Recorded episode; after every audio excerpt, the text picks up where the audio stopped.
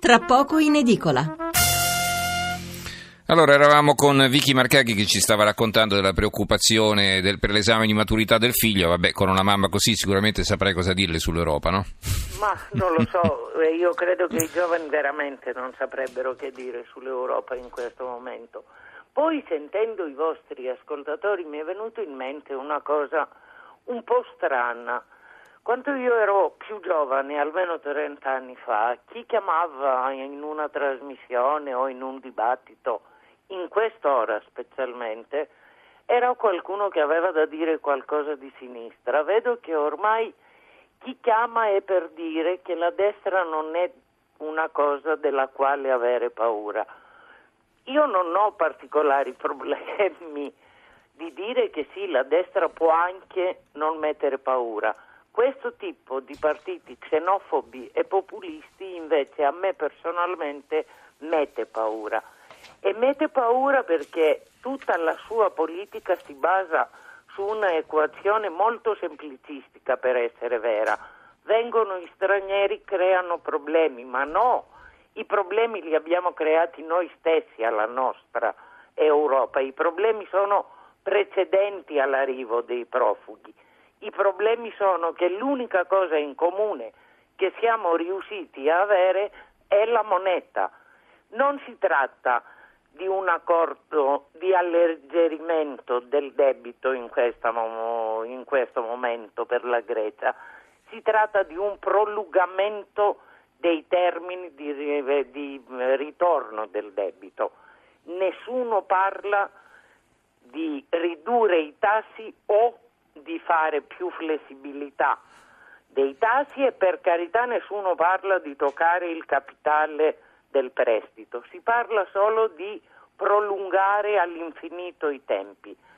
E con queste condizioni nessuno parla altrettanto di investimenti che forse danno un po' di lavoro e fanno sì che non arriviamo anche in Grecia a un governo populista che dirà no ai profughi e dove li mandiamo?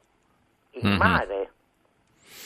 Allora, eh, William Ward, ehm torniamo da te. Eh, vorrei ripartire da quello che diceva un ascoltatore: un'Europa forte con i deboli e debole con i forti. Si faceva l'esempio della Grecia e, e, poi, insomma, la Gran Bretagna è un paese forte, quindi se rimarrà all'interno dell'Unione Europea, come ci dicevi tu la scorsa settimana, avrà la forza per battere i pugni sul tavolo e per avanzare le sue richieste.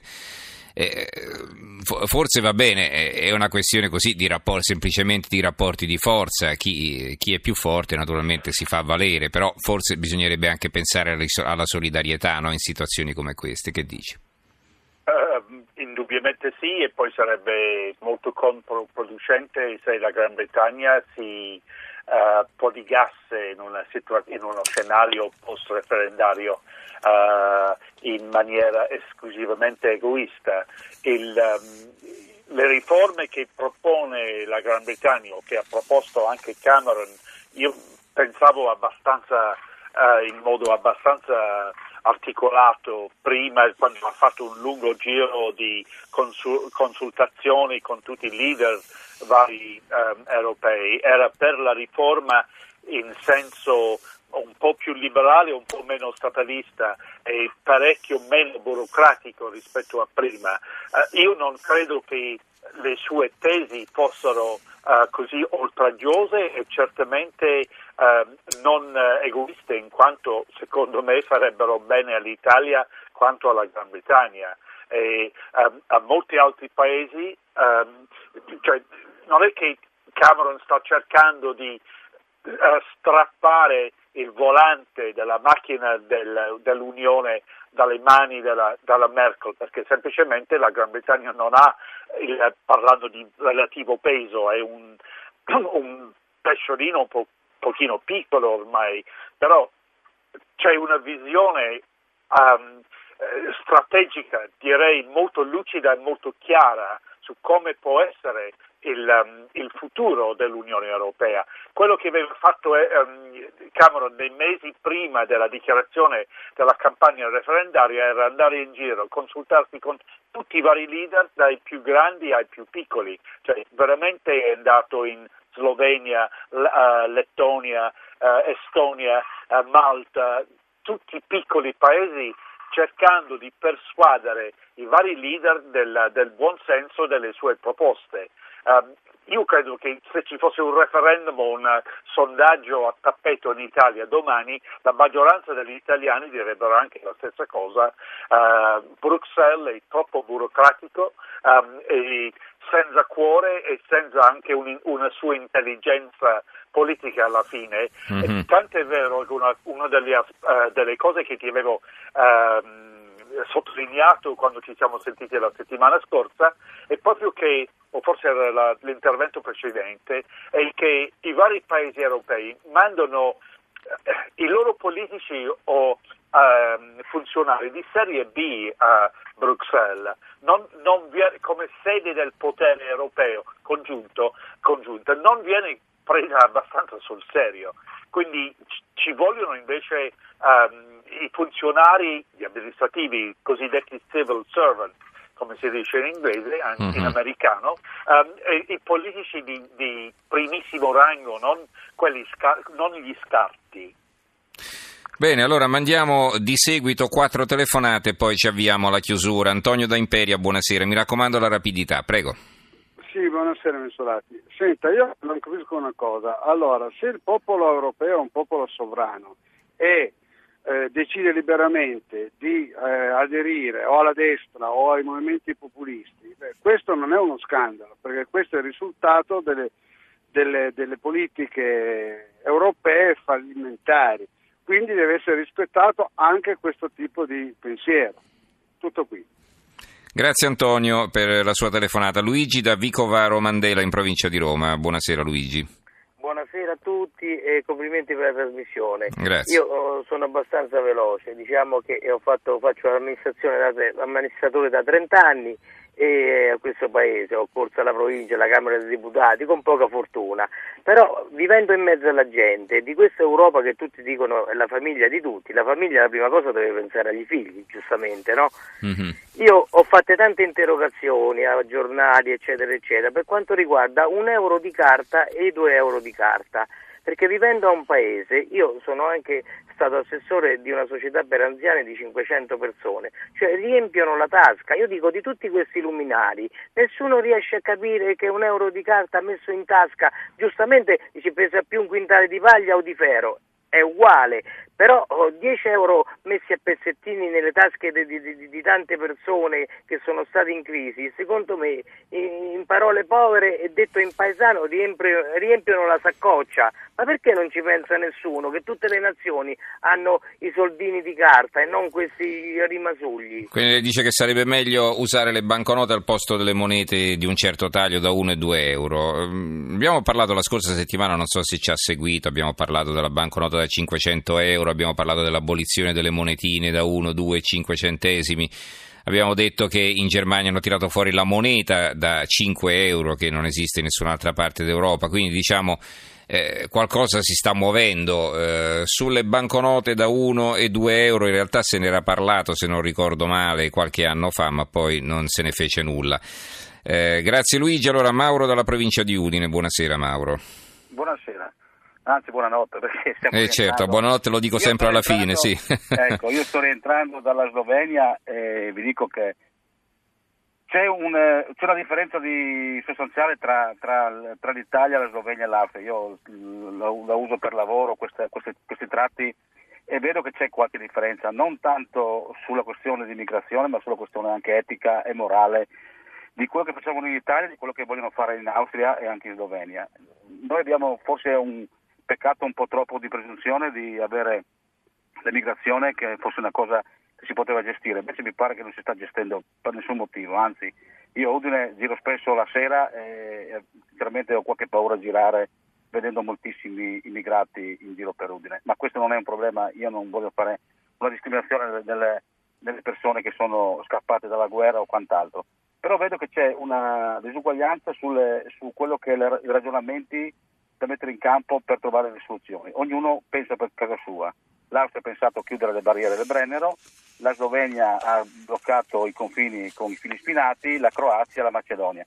Però quello che secondo me non è, non è, non è corretto, e tutti l'hanno detto anche questa sera, che non c'è una coesione su cosa fare in Europa. Ognuno balla con sua zia, scusa dire, no? Ognuno, eh, io vorrei capire se, se, quando va Renzi dalla Merkel va per fargli una cortesia, una visita o va realmente a chiedere qualche soluzione. Io sono dell'idea che ultimamente le soluzioni non le abbiamo trovate, abbiamo, abbiamo speso una barca di soldi per aiutare questi, uso disgraziati, ma è una parola che è pesantissima, che si apre una guerra, però non abbiamo fatto niente per trovare delle soluzioni. Anzi, uh-huh. io vedo a Udine che stanno spendendo una barca di soldi con queste cooperative per dare una mano a questi immigrati, ma soluzioni alternative. Beh, la soluzione è indubbiamente complessa, quindi eh, il problema è che non ci si mette d'accordo neanche sulle questioni minime, come dice giustamente lei, poi ognuno si arrangia come crede. Eh, diciamo che questa è la conseguenza del fatto che non ci si mette d'accordo, eh, non è la causa, non è che siccome siamo divisi non ci mettiamo d'accordo, non siamo riusciti a metterci d'accordo per cui alla fine ognuno pensa per conto proprio. Eh, qualche messaggio e poi l'ultima telefonata. Allora, Santini da Roma, non c'è nessuna guerra alle viste, nessuna minaccia dalla Russia di Putin. Eh, c'è un cancro che devasta l'Europa dall'interno, questo cancro è la tedeschia che dovrebbe essere isolata e buttata fuori dall'Europa, addirittura buttata fuori dall'Europa, vabbè. Poi, avanzata della destra, benvenga se finisce l'austerità dei popoli europei, ci scrive Roberto da Littoria, che sarebbe latina. Poi, eh, salvo da uomo della strada, credo che ci sia illusi che l'unità monetaria significasse il raggiungimento di un'uniformità europea a tutti i livelli, invece siamo ben lungi da ciò e permangono le diversità tra paesi del nord, del sud e dell'est. L'euro sarebbe piuttosto dovuto essere lo step finale da introdurre dopo aver ottenuto standard e interessi simili tra i vari stati del vecchio continente. Si è esagerato con l'allargamento negli ultimi anni rispetto ai fondatori della vecchia CE, della vecchia comunità economica europea. Ancora eh, Giuseppe da Berlino, non sono d'accordo che l'unica cosa in comune sia la moneta, ci si dimentica di tutti i programmi sull'istruzione, vedi Erasmus, la sicurezza, politica agricola e soprattutto dimentichiamo sempre lo scopo principale di fondazione, cioè quello di mantenere la pace tra i paesi. Io mi sento molto europeo prima che italiano. Eh, Ezio d'Arezzo, sarei per congelare il debito greco per cinque anni, far ripartire quell'economia, altrimenti questo paese salta. Ormai l'errore di ammetterla all'Unione Monetaria è stato fatto.